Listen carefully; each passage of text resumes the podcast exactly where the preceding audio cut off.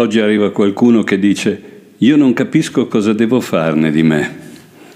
Egli non ha ancora trovato il giusto modo per riflettere sulle esigenze del tempo moderno e su come il singolo può in esso inserirsi. Le attuali condizioni di vita, se non comprese, portano già molti uomini alla malattia fisica, all'instabilità psichica.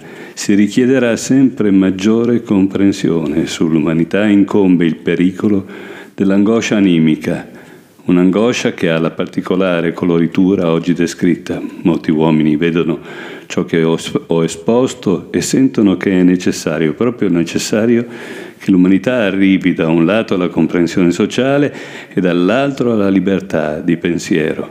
Ma sono pochissimi quelli disposti a ricorrere a giusti mezzi.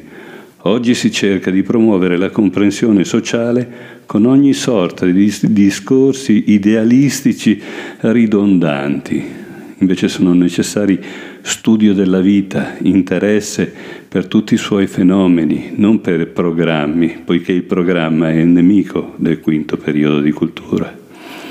Le società che sorgeranno dovranno formarsi mettendo al centro dell'interesse gli uomini che in esse si riuniscono. Se si baderà a questo, risulteranno cose realmente individuali. Si cominciano oggi a redigere statuti.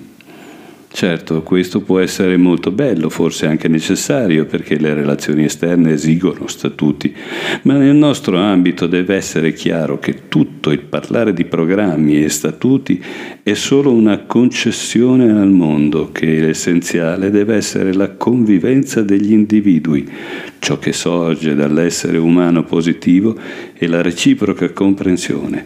Poi nasceranno nuove possibilità e la comprensione per lo sviluppo individuale, oggi limitata a ristretti circoli, penetrerà anche nel mondo, che ora invece cataloga ogni cosa in paragrafi e programmi.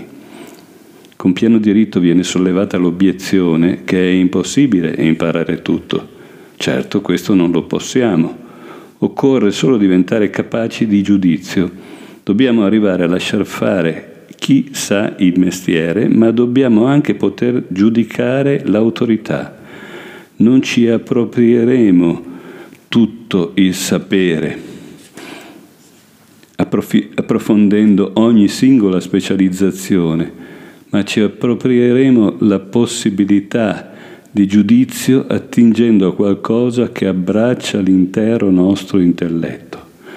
La scienza dello spirito deve essere la conoscenza centrale.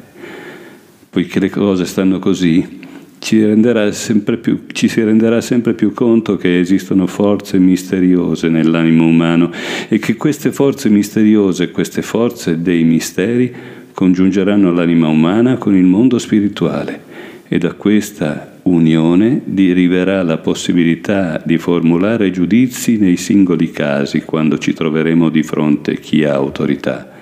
Avremo la capacità di giudicarne la validità dell'operato nei singoli casi. La scienza dello spirito rende capaci di giudizio, cioè fornisce la possibilità di sviluppare la libertà del pensiero e stimola l'indipendenza del pensiero.